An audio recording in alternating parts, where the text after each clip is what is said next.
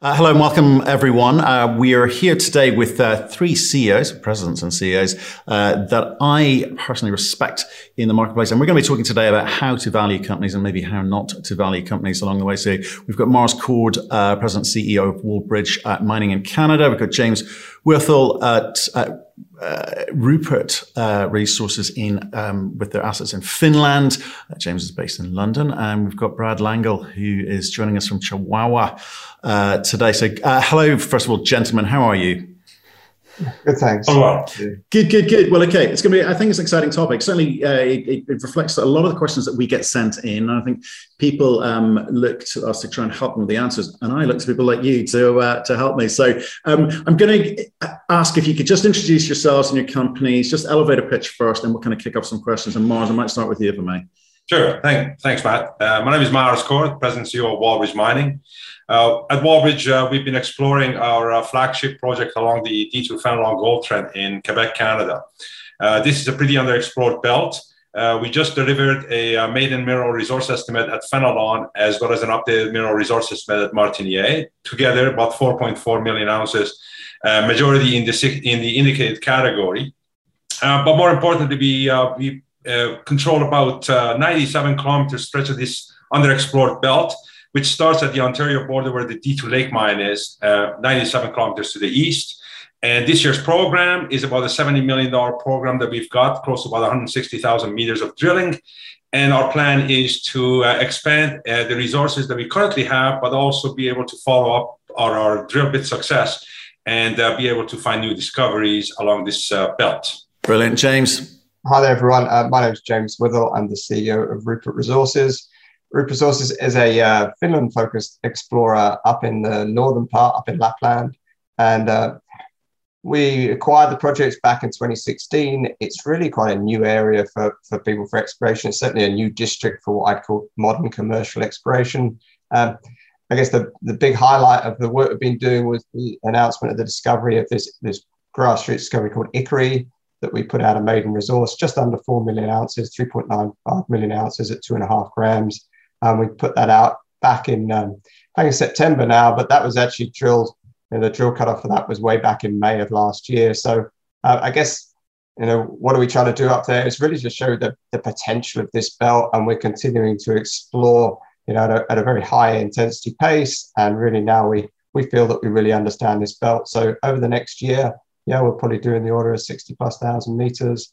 I think this coming quarter is the most drilling meters we've ever done, almost 10,000 meters a month. So it's uh, it's pretty busy and exciting time, and, and certainly a, a, a great part of the world to be exploring. it, it is. I've just returned from Finland. I, I can testify to that.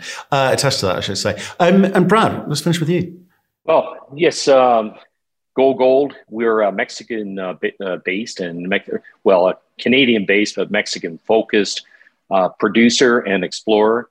Uh, we have our Parral mine that's been operating now for almost eight years and has another seven years of production left. And um, but the real driver of the company is our Los Ricos exploration development asset in Jalisco State, Mexico. We've had that for three years. We've completed so far about 150,000 meters of drilling. We have another 100,000 meters at least planned for the next 12 months. We've completed um, in the district, we have two areas, the north and south. In the south, we have a, a PEA, of 295 million of uh, NPV.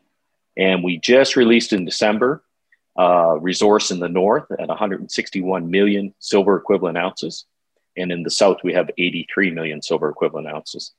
So um, it's quickly becoming one of the larger uh, high grade silver projects in uh, Mexico, high grade as in its uh, bulk mineable and uh, average grades in the uh, range of 140 uh, to in the south about 200 grams per ton.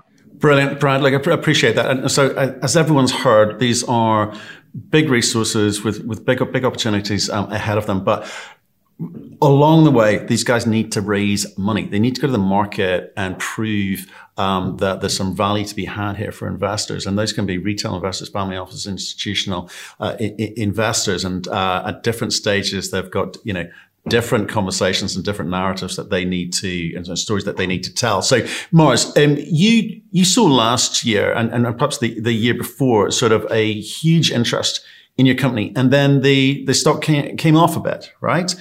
And I think it'd be fair to say that perhaps people got a little bit too excited about what the value of the company was there. So, I mean, how, how, do, how do you how do you remember that? And you know and how, and how would you describe what happened in, in your journey there?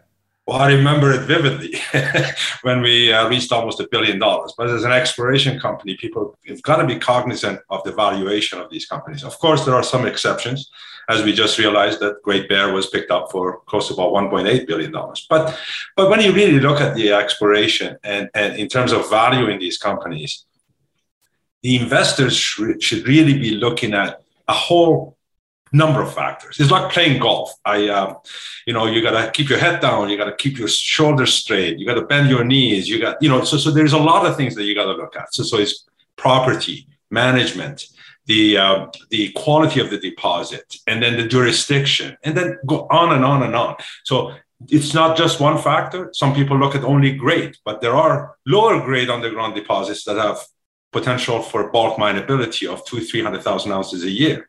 There are open pit operations that might even be less than a gram a ton, but it's still very valuable because they have a lower stripping ratios. So you got to look at this whole thing and, and, and, and don't, don't look at just one factor in order to be able to value. And that's exactly what happened with our case in terms of Wallbridge. You know, for the longest time, we were you know, we were coming up with some fantastic results. I mean, 48 meters of 22 grams, 90 meters of 43. But along the way, there were also other results that were 40 meters of two and a half grams a ton, or 50 meters of five grams a ton, or 100 meters of five grams a ton.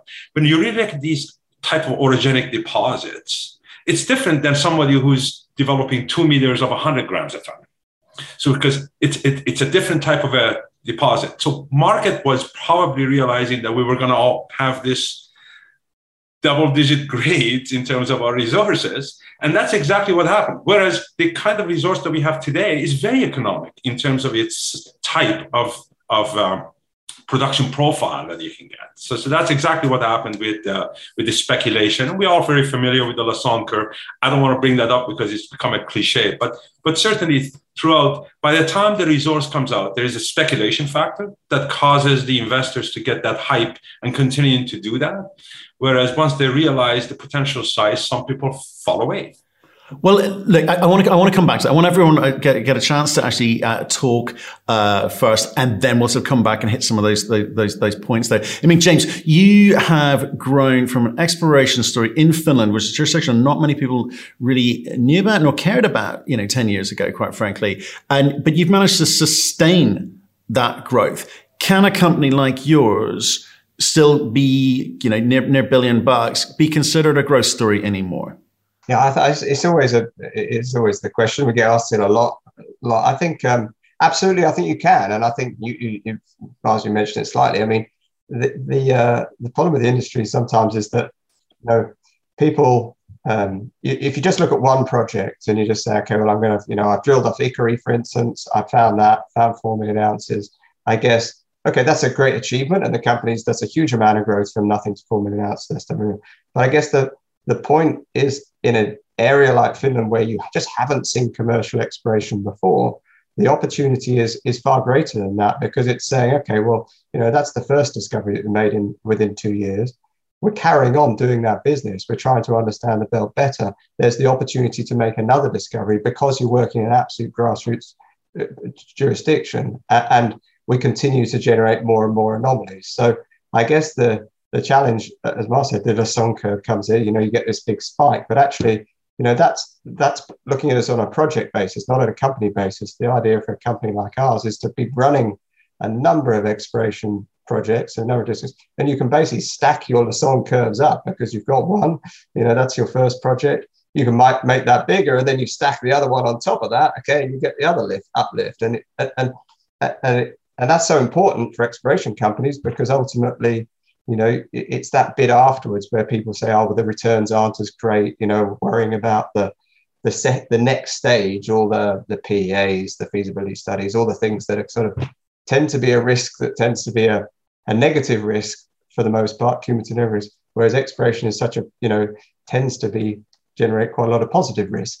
Uh, and it's about keeping up that expenditure on, on the exploration side in areas like ours. It would be different if we were in an established belt, maybe that had been fully explored and we just happened to find a deposit. But this is it, what's unique about being a brand new jurisdiction, or you know, is that opportunity to keep on growing uh, or keep on finding new things. Right. Okay. And, and like I said, I'll just just get, get uh, Brad into the conversation, and then I think perhaps we can all just um, you know um, yeah. fire off of each other. I mean, Brad, you, we've had conversations in the past, and you, you, you gave me a great phrase where because depending on which side of which side of the argument you're sitting on, people have got cliches which they they they, they spout out, right? And uh, you know, grade is king is one that gets thrown at me a lot when a lot of the time it's it's not necessarily true because you, you you used you introduced me to a phrase which is called it's about the amount of contained metal that we're looking for, and that's how you should judge and value companies. I mean, so how, how, do you, how have you looked at your project? What something that you've described to me as one of the best projects you've ever seen? Or you ever worked on, I should be clear. Yeah, and just to touch on a, a couple points that the uh, the other guys have touched on, and uh, very valid. You know, it's it's management uh, for sure. I mean, you know, if you're looking for uh, reducing your risk, you're looking for value. You want to you know deal with companies who have uh, done it before. Know, we built four mines, our group of uh, people in Mexico, and we've we stuck to Mexico. In fact, my whole career, almost 30 years now. But um, yes, at our, our deposit, uh, what we see there um, is is bulk mineability, you know, open pit or bulk mineability underground. And the grades can be uh, much lower than, for example, a very, you know, more of a narrow vein type deposit where you can have extremely high grades, but you're dealing with a, a you know, couple meters, five meters. Um, now we have that. We have that, and we have the very high. In in our case, we're primarily silver. We're about 65% silver and about 35% uh, gold. And we see the plus kilos of silver in those narrower, well, not sometimes that narrow, five meters. We put out a six kilo one this morning, about five meters, but it lives within a sea of moderate to um, good grade, which uh, gives us widths of, you know, uh, plus 70 meters um, with grades that uh, are, you know, very, very good for bulk mining. So that's you know one of the advantages we have. And and the other uh, point that was hit on here on um, you know about uh, value of a company. Well, I, I think yes, you'll you'll find the companies out there are trading at uh, 50 million or 100 million, but and then you'll find companies like the the other gentleman here, you know, where they're approaching a billion. Well, yeah, uh, I mean you're approaching a billion and you're trading there. There's a reason. You know, we have a a large percentage of our shareholders are institutional. We have a lot of analyst coverage, and um, you know we've drilled 150,000 meters. We have a large resource and getting a lot larger. So uh, you know, with higher values, you would assume that you know the risk would start to be uh, less as uh, the projects mature. I mean, so th- thanks, Brad. I mean, Morris, when if I, if I look back to when you you know you, you guys were uh, you know a billion bucks uh, valuation, that was because it was mainly retail getting excited, but it was mainly retail getting excited with the wrong expectation if is that the point at which you sort of go, you know what, we need a bunch more institutional investors in here because they're going to have a slightly well, one longer time horizon, and two maybe slightly more sophisticated uh, appreciation of what is being presented by the company, or, or does the company sometimes get it wrong? I think in terms of the, the companies look at valuation, but really it's not the company that trades. It's, it's, the investor that values the company based on the share price. I mean, and uh, and obviously uh, as the project advances towards that milestone of resource or the top of the Lassonde curve, if you may, the, the, and we all know that the institutional shareholders typically would enter more into that, into that company, into, those, into that stock when the retail is already fight, fading away because retail was sort of playing with it or kept it for whatever reason. And once the valuation has become more known, that's when the institutional investors want to come in. And, and, and I think we've seen that even in ours, since you know the, the, the majority of the trading that happened over the past since our re- release of the mineral resource estimate is really the institutions that are, that are coming in. Now, the way the valuation was some by some analysts go, and I, I know that you know I may get myself in trouble in terms of you know the number of analysts coverage, but sometimes analysts don't get it right either, and that's that's where that's where the the, the real problem comes is because you know how do you how do you put a NAV value on an exploration company that hasn't even come up with their you know the final resource, nor have they even done an economic study, but then you see that and, and, and that's that's the kind of a thing that we see that the retail side sometimes puts a lot of value into those analyst reports. And and, and or, or you know obviously as company we can't really comment on the analyst report because we don't we don't see those reports until they're they're really published.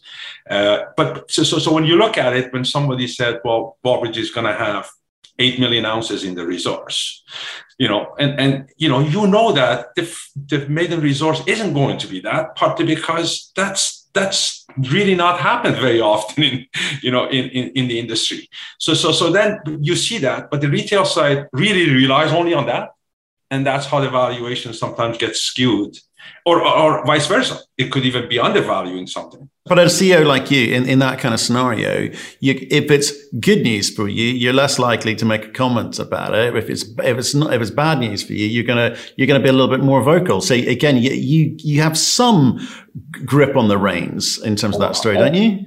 Internally, we may we may you know within ourselves and saying, I think this guy got it wrong, or I think this guy's got it right. But but we really can't comment on it. I mean, the analyst report is there, you know, okay. for people. So, so from that point of view, I think I think at the end of the day, the retail side, when they look at the valuation of these companies, they've really got to look at again. I mentioned more than just one fact, more than one source. So, what, so what are the important things that they should be looking at? What, what do you, what would you count uh, off? First of all, I mean, well, I, th- I think when I really look at it, if a company is already does not have a mineral resource estimate. What you really look at is, is how are they developing this project?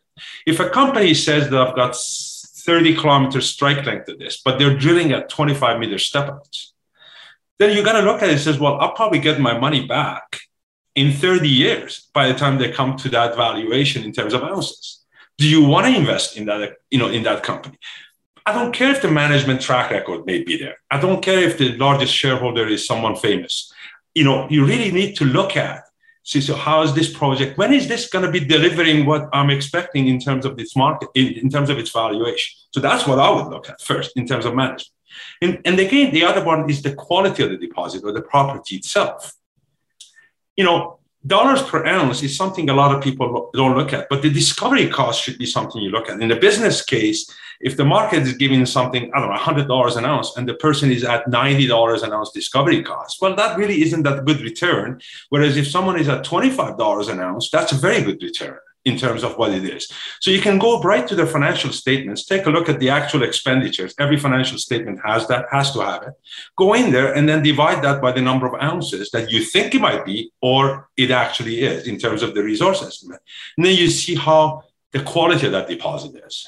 You know, I mean, in our case, for example, we're under $30 an ounce. The industry average is about 55 to 60. There are some companies that have actually come up with 6 million ounces, but to date, they've already close to $100 an ounce discovery cost. So, so when you look at that, it says, okay, what's the future upside for me? Because in the future, they're still going to have to spend at least that 100 or more because the easy parts have been done, but it's going to be even more difficult to find those. So it's even going to be more expensive to find.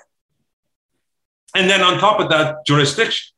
On top of that, jurisdiction is important. So, I mean, I'm taking off, you know, uh, trying to figure this out, but I'll let others comment on it. So. Well, here's something uh, the, the, other side may, may not know. Maybe some of the audience won't know either, but um, we've got a, a, slight insider here. James used to be a funds manager in London. Was it Baker Steel? Is that me getting that yeah, right? Baker Steel, right. He had re- reasonable reputation. Um, in, in the city for, for, you know, being really, really sharp with the numbers and having a view on how to value companies. So, I mean, James, what you heard from Mars, do you agree with any of that? And what would you add to it? No, I do. I do agree with a bunch of it. I, th- I think the, the just going back to the point about what can the CEOs do about it, or what can you do about it as a company? Well, what you can do about it is to deliver as much information other than drill results into the market. So you can, as an exploration company, you can deliver network. You can you you can, you can show where the project is. Um, you know, you get very good reliable sections. So when you put out sections that it that it definitely shows, you know, if, if you've got 100 meters at five grams, show it properly and show that it's consistently mineralized. If if if it is consistently mineralized throughout the 100 meters, show it rather than you know obviously because you've got to differentiate yourselves from the guy that might have you know one meter at 450 grams and the rest of it's just nothing if you see what I mean. Great. So so a big part of it as a fund manager, we used to to be honest, we didn't invest in exploration. Like we looked at a lot of exploration companies, but we didn't actually invest in hardly any at all. We just did all the work on them. And one of the things that we always used to say, and you know, think about it as a retail investor, it's about how much information that you can glean out of quite a little amount of information that the company is giving you. So, but but really, the more info the company gives you, if they put out, you know, in the back of a press release, if it's a good deposit, they should feel comfortable to put out all the drill results, every assay from every meter down that hole, um, because you need to be able to differentiate your yourself. But also, it's about I guess the difference for us has been like clearly setting what the goal is. Why why were we exploring here in the first place? You know, we set out a very clear goal that we're only looking for big deposits. We're only looking for things over a certain valuation. Two billion NSR was the number we came out with, and so you know we were clearly never. You know, we found loads of intercepts. I think we got like eighty percent hit rate on every exploration hole. So there's loads of intercepts, random ones here and there, which are like one meters at 20 grams and you know meter in a few meters at five grams. But they didn't then go on to become. That's not Ikkari, if you see what I mean. And I think, I think you have to uh, for the retail guys. It, it's about having that comfort. Management should be able to generate a sense of comfort by being very transparent with the information.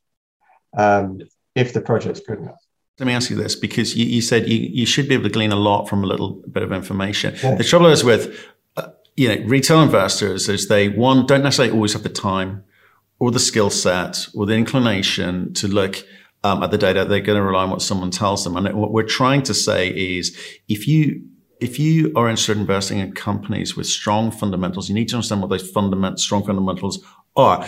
So, what what are the kind of uh, the three quick steps, the three quick wins in terms of what should we look at? What are what what, what are what's the data points that we should look at, and how should we? Well, some, there's some some really basic ones, you know, like gram meters. So someone puts out an intercept, just times one by the other, and if it's less than forty, well, it's really not an exciting intercept because you need forty gram meters, gold gram meters here to make anything really. That's to have an economic thing. So when someone comes in with a, a narrow, especially narrow vein things, you might have you know, three meters at five grams, well, it's only 15 gram meters. It's not going to make much money because you've got to dilute it.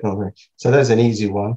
And so you're looking for companies with exceptional gram meters. And then when you, because most of the data is like these, these intervals that come out, and then say, okay, well, are there any really high numbers within that drill result release? Are there any like super high ones that are much higher than the grade of the overall intercept? So if they come out, you know, are there amongst that like some multi-ounce intercepts? And mathematically, on a calculator, you can quickly work out, you know, what the intercept is and what influence those really high grade ones might have. It. It's a very simple way to do it. And if they if they are overly influencing the whole, you know, the, the, the and there's really nothing there in it apart from that. You know that it's some little spotty deposit which is being made to look good. So um, yeah, I mean that, that's an easy one, and you can see that from the intervals. You know how we have to present it. But but that's just like a simple back of envelope or quick calculator model. Really easy, fundamental way to do it. Um, then you could throw out quite a lot of deposits. Apart from that, and then you just have to look at, and then there's obviously grade is one element of it, but um, you know you might have a high grade, but it might be refractory. So you're looking for company that's probably going to give you some metallurgical a recovery data with the grade, some idea of what the what you know, as soon as possible when they're doing the exploration. You know, which, which is exactly what, uh, I'll be you know, uh, to add to what you were saying, the quality of the deposit, right? The metallurgical yeah. recoveries, but also, but also when you really look at 100 meters of five grams, if if there is, I've, I've seen a lot of companies coming out these days with fantastic grades over, or, or say five five grams over 20 meters, but then they don't have any including in there. We know that you don't sample five meters of a core. It actually is more than one box of core. So, so you know that it probably was a couple of sections. But they show a photo of it, which you have you see a flake of gold, and you know that you know, that flake was probably carried out over that. The rest of it may have been waste uh, or, or very, very low grade. So, so again, the including, uh, I agree with you, James, that they really need to provide that kind of information. And people should look for that. If they don't, they should ask for it. You know, and that's a kind of a quality of the deposit you can really determine. Because, you know, by the, by the time the consultants get that after top capping, that grade is no longer going to be that, you know, when you, when you really come up with the resource. And what, what about you? I, I, want to come back to that, um, Mars, because that, that, that's brilliant. I, I, I, want to talk. I want to talk about some of the, the, the, fun and games in, in the marketplace that you've seen. No names required, but but Brad, first of all, you you have successfully and continually raised money at higher and higher rates. You've got to put the company in a certain position to be able to do that, right?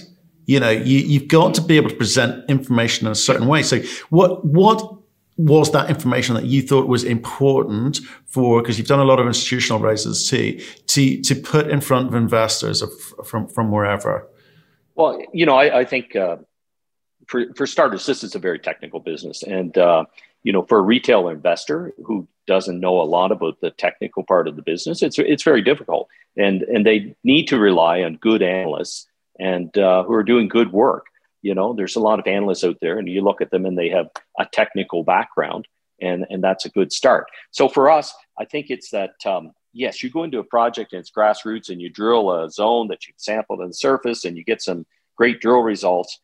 Um, but you have to, you know, as, as expeditiously as possible, move it through the stages of uh, you know discovery drilling to uh, resource drilling to to get it to at least a PEA, which incorporates you know metallurgy and designs of, uh, in our case, open pits and strip ratios and costing and capital and all those things. And um, I, I think we really start to get the institutions involved, especially the larger institutions, as we start taking the project through those uh, stages of development.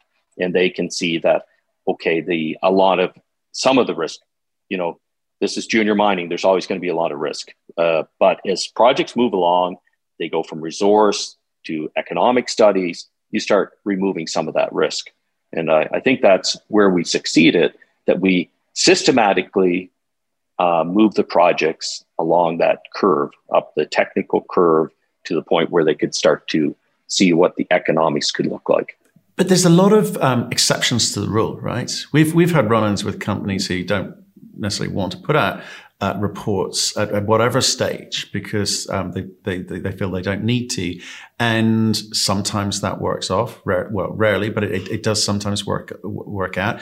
And most of the time it doesn't. And that's what's confusing. Again, for, again, talking from a retail perspective, how do, how do you view that? Because I can always point to a case study where that didn't happen and it worked out. Everyone made off like bandits. We've made lots and lots and lots of money. And the hope is that this will happen in the, in this case, because I've fallen in love with this project. But more often than not, there's lots of fun and games in the market. So I kind of want to come back to what, you know, Mars was saying here. What are the things that you see? No names. I don't want to, I don't want to offend anyone. We've got lots of friends in the space and some, some do it right and some are a little bit cute. So what are the things which you think perhaps well, well, I wonder if, if, there's any possibility of a standardization of the way companies need to report, because there seems a lot of flexibility in the system. So, Mars, if I come to you, what, what, what are the things that you see that sometimes you just wince at and go, boy, that, that to me, that's obvious that that shouldn't be presented like But there's a lot. In fact, in fact, even ourselves, what we decided to do, in fact, we've, we've engaged with the communications uh, experts to make sure that two things. One, we provide a simple message that everybody understands. As uh, Brad mentioned, it's a technical business. So, so you want to make it as non-technical as you can. Secondly is make sure that you standardize your own. You can invest, standardize the industry because, you know, I hope, I wish that we could, but, but unfortunately it's not there yet. So, so we wanted to make sure we standardize ourselves in order to make sure that whatever we provide is always consistent. So people can measure the improvement that. And that's what started, uh, you know, since our, you know, made a resource estimate. And I'm hoping that companies look at that in terms of trying to be as least cryptic or non-cryptic altogether with respect to their press releases, with respect to disclosures, because you see a lot of cryptic information, and you're trying to figure out was this positive or was this negative. I'm not exactly sure, but it came out on a Thursday night or a Friday morning. Is that is that a good thing or a bad thing? You know, so so those are some of the things you're trying to you know see uh, if, if, if, it can be improved, at least from your own company. And I'm hoping that most juniors do because, you know, at the end of the day, we are, we're the ambassadors of this industry. And, and if we want the new generation, the new groups the, that aren't very familiar with mining or exploration, like my kids, you know, trying to understand this business and invest their money into it, we need to make sure that we, we do it right. And, and, you know, and I'm hoping that there would be some, you know, Obviously, NI 43101 was a step, but to be honest with you, NI 43101 has also become a bit of a big. Uh, I'm trying to mince my words in here, but but certainly, you know, there's there's different variations, much similar to the different way that company CEOs or directors do. Yeah, I could, I could say that, but I, I, what, what I'm trying to get out of you, which I think be useful, is some of the red flags that people should be looking for. Because if you know what bad looks like, then perhaps it helps you understand what good could look like. So, what what are the things that you would note that some players in the space tend to to to use? What what what what are the tricks of the game? Well, I think I mentioned a few. I mean, when you you know come up with the results, make sure you give enough information. I think James alluded to that come up with an including. If if you're going to show a photo, you know, put that disclaimer that this this is representative of the type of a grades that you, you know the, the mineralization you get. Provide the true metallurgical study, all the you know analysis of it, you know, because sometimes a metallurgical study has five samples given, but only one gave you the highest, but the rest of it was so. So, so did you provide the average recovery, or did you just choose the best one because you think that's what you're going to do. But in an operation scenario, you know that's not going to happen. But those are some of the things. It's more transparency than anything else uh, in, in all of those terms. And, and then on top of that, people talk about, you know, if, if you if you're trying to explain that your project is going to grow, then you have to demonstrate how you're trying to grow that. And, and, and that's another thing that I was saying before that if, if a project has you know, district scale potential size. But if you're doing it step of 25 meters, when are you going to come up with that kind of an ounce valuation that you're currently receiving based on the speculation by the retail investor? James, you must yeah, you must have seen a few fun things in your time as a fund manager, let alone CEO of yeah, there's, there's loads. Yeah, depends where you are in the world. It gets a bit, bit, bit you know, can be a bit more entertaining in other jurisdictions, uh, uh, um, for sure but look, uh, uh, transparency is the key, and it, it, that whole thing. A lot of people, the, the standard one that people don't do is the metallurgy. They leave that till the end. You know, the geologist knows from looking at the rocks if it's going to be complex. There is no doubt about that. You can see it pretty quickly.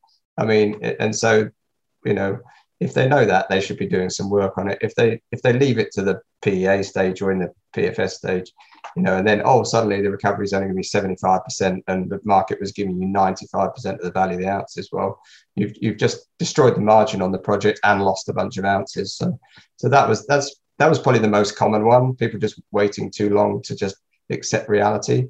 I guess um, but the key thing is you've only got your, you, you know, this, you sort of build a reputation on your own, uh, on integrity, don't you? So you kind of rely on the integrity of everyone that works for you. So that's sort of the thing that you put in place. But, um, and you hope that people aren't, um, you know, falling in love with a project that might get there or might get to the best thing. But, but other, other obvious things are always just look, go and look on Google Maps. You know, that's the best thing. Go and look at where the project is. Just have a look at where this resource is relative to a bunch of buildings or infrastructure or something like that you know, because often that gets missed. People say, oh, yeah, it's a really, really good location, but it might sometimes it might be a bit too close to infrastructure.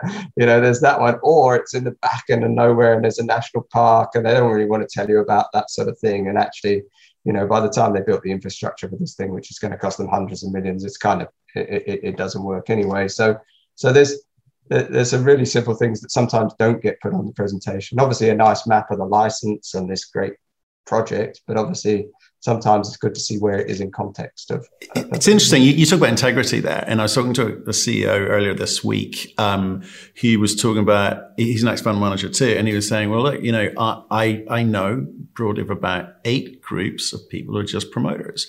And he sort of explained some of the fun and games that are played in the marketplace between you know, financial institutions, newsletter writers, et cetera. And, you know, in those kind of scenarios, the retail has got no chance because you know, whatever needs to be said will be said.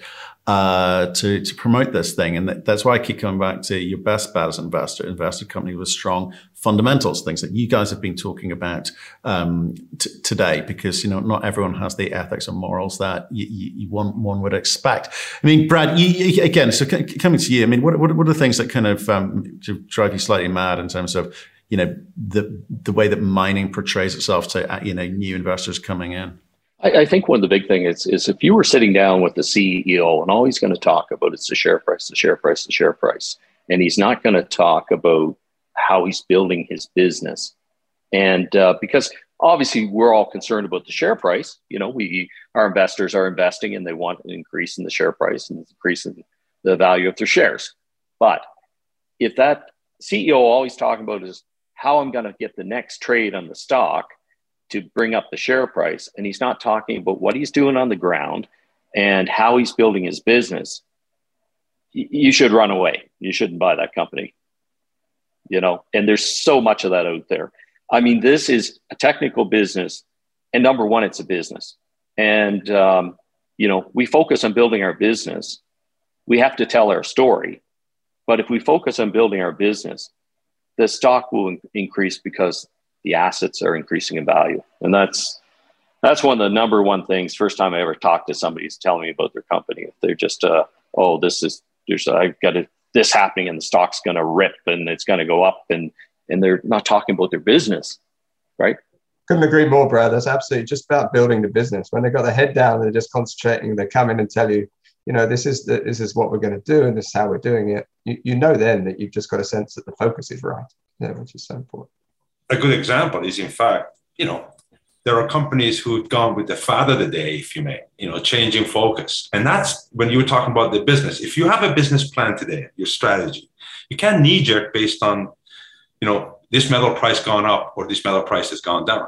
Whereas, you know, the former company that we purchased had changed focus three times through their, their life from gold to nickel PGM and from that back to gold. And really, when you look at it, and that's how people people can understand is this the is this a gold focused company or is this a base metal company or are these the guys that are just trying to see if they can get the next trade up type of a thing so, so, so those are some of the some of the things that we really look at in terms of other investments that I have. I mean, obviously, I don't have all of my investment in Wallbridge, and I'm sure every one of you guys are the same. So, so, so we really look at that kind of a thing when we want to invest in a company. So, so how, how do retail judge you guys, right? Because uh, we get lots of questions about skin in the game. And obviously there's lots of ways to look at that. we have got a, a, piece coming out later this week about what, if you break down the variables of what skin in the game actually means and the different ways that um, you can interpret it. Um, they, need to understand that some companies are lifestyles, some are fundamentals, but some are lifestyle, and you need to keep the story alive long enough to find your next gig. Um, and you know, just coming back to Brad's point of, you know, you're building a business here. Real businesses have a business plan, they have a strategy, and there's a timeline, and there's the ability to raise capital during, you know, during that process, where the others do need to flip flop between from gold to PGMs and nickel and back again because it's what's trendy at the moment and it's the way that they can raise capital at that moment in time. So there's there's a human factor here, which I, I i am I'm seeing as an investor looking. But again, what, how, how, do you, how do you think Marz you should be judged on what just the share price? Yeah, uh, have a business plan, transparent communication, and stick with it once in a while you you know you look back to make sure you're st- you know you're on the right track but you don't change that focus because if you change the focus the people who you convinced to become your shareholders at the time when you delivered that are going to be looking at you as if well hang on that's not what i got into this i got into this because of that reason. And, and, and so to carry out with that without changing uh, the entire focus. That's why like in our company for example annually we look at our strategic plan. Once a year we just completed that in December. That's how we came up with our budget of the, the plan this year. We delivered that uh, this week, a couple of days ago, saying this is what we're going to do. Now, obviously, as an exploration company, you don't know when the next step is going to be. So, so we don't know when the economic study is going to be definitely at this quarter of this year. But we certainly have provided that program we're going to carry out with that, right? And along the way, any kind of a positive news or negative news, communicate that explain that. And we've tried. I mean, maybe we've not, we, we've not been the best communicator, but we certainly have learned from others as well as our own past experiences and trying to make sure we're as transparent as we can be. But that's what, to me, transparent communication is the key. Okay. James, I mean, you, have had a nice smooth run of it. It's been easy breezy for you, isn't it? Yeah, I guess you have to pinch yourself sometimes. Yes. Uh, look, it, it, look, it always has ups and downs. But I think the you know, we haven't really talked about it much, but that bit, the early days when you're really just trying to get these things going, that's the tough part. You know, once you start having the success in the exploration, in exploration, obviously then it gets more fun. But yeah, there's the the stressful bit when you're looking for the next one is is the most important. Sorry about that. Um, is, but, that, uh, uh, look, is that shareholder ringing in to give you some advice? exactly. uh, um, but look, you, you know, it, it, it, it um, you know, it, it, doesn't, it just doesn't come to you. We, we, we had a very strong plan. You know, when I, I'd, I'd spent 13 years looking at exploration companies and the model of how they how they worked uh, and which ones didn't, and, and that's like you know probably 15. So I had a big advantage going into it. So we set, so when I joined the company, you know, I made quite a few changes, and we set out with a very systematic approach to what we were going to do. And we luckily that we had some really strong shareholders that were supportive of that plan and put the money up, the risk money up at that stage that we could actually just get on with doing the business rather than spending the whole time chasing around raising the next few million dollars. I mean, that is the the big differentiator between the companies. Really, I have a lot of sympathy for the guys that it's really hard to get money at the beginning. But if you have a strong business plan, so it goes to the, a strong systematic approach to what you're going to do, and you can put that up, you know, there are people that are prepared to to put up that kind of risk finance but then you have to commit you have to commit to it and you have to do it and you have to fulfill it. And if it goes wrong you just tell them it goes wrong but whatever you do don't go off track you know don't say oh i was looking for 2 million ounce deposits. Oh well, it's all right we're going to drill this one off. It might become 200000 ounces. Like hold on a minute that wasn't what i put the money up for. I'm not going to make a return on that. Um, i'm looking for you know the 7 to 15 times return from exploration from the exploration stage. Um, so you know, I think, and that's it. And I always remind our team, it's like stick with the plan. You know, you found equally, you know, let's, you know, we'll go and drill some satellites, but keep on looking for the, you know, filter all your work. Let's look for the next big thing that could be multi-millionaire. It, um, it's, it's, it's, it's interesting, actually. Along all your journeys, you're going to get lots of people giving you advice about what you should and shouldn't yeah. do. And I, what I'm hearing is, you know, stay the course, be confident, you know, reassess occasionally, but be confident in your own abilities. Brad, you've done it, you've done it three times before. So um, you had a lot of retail retail investors and institutional investors following you into this project. Have you had any adverse criticism, or uh, and, and if you do, how do you treat that? Well, you know, you're always going to get criticism. You know, you're never going to have everybody happy. Um, I'll tell you that you know our institutional investors have been very, very supportive, um, and uh, when somebody has criticism, you you know you explain to them uh, again. The guys are saying, transparently. Uh, you all, you always tell the truth where you are. You tell people that this is a risky business, but we have good, solid technical people, and sometimes you have bumps in the road, and you you deal with them because you have experience, you have a strong technical team, and uh, you're building a business, and you will succeed. But uh, yeah, I I, I think uh, really uh, we have a great shareholder base that has followed us over the years, and um, you know we've gained a lot of experience, and that's it's the people you deal with. I mean, again, I'd say that's the number one thing. If you're a retail shareholder, look at the people you're dealing with. Uh, can you can you trust them, or are they just really pushing hard to get you to buy their stock so that the next trade is there and it's an up trade? And um, look at their track record.